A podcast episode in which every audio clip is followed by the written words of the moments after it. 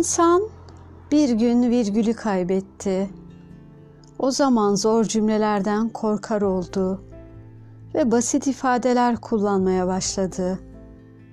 Cümleleri basitleşince düşünceleri de basitleşti. Sonra ünlem işaretini kaybetti.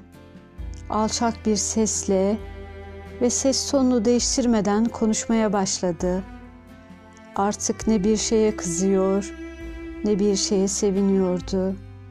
Hiçbir şey onda en küçük bir heyecan uyandırmıyordu.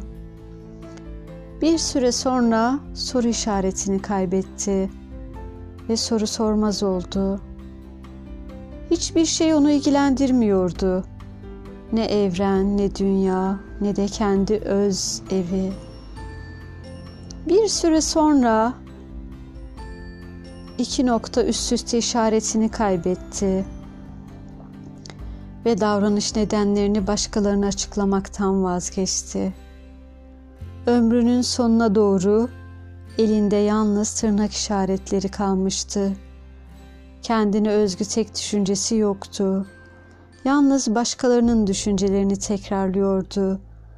Düşünmeyi unuttu ve böylece son noktaya erişti.''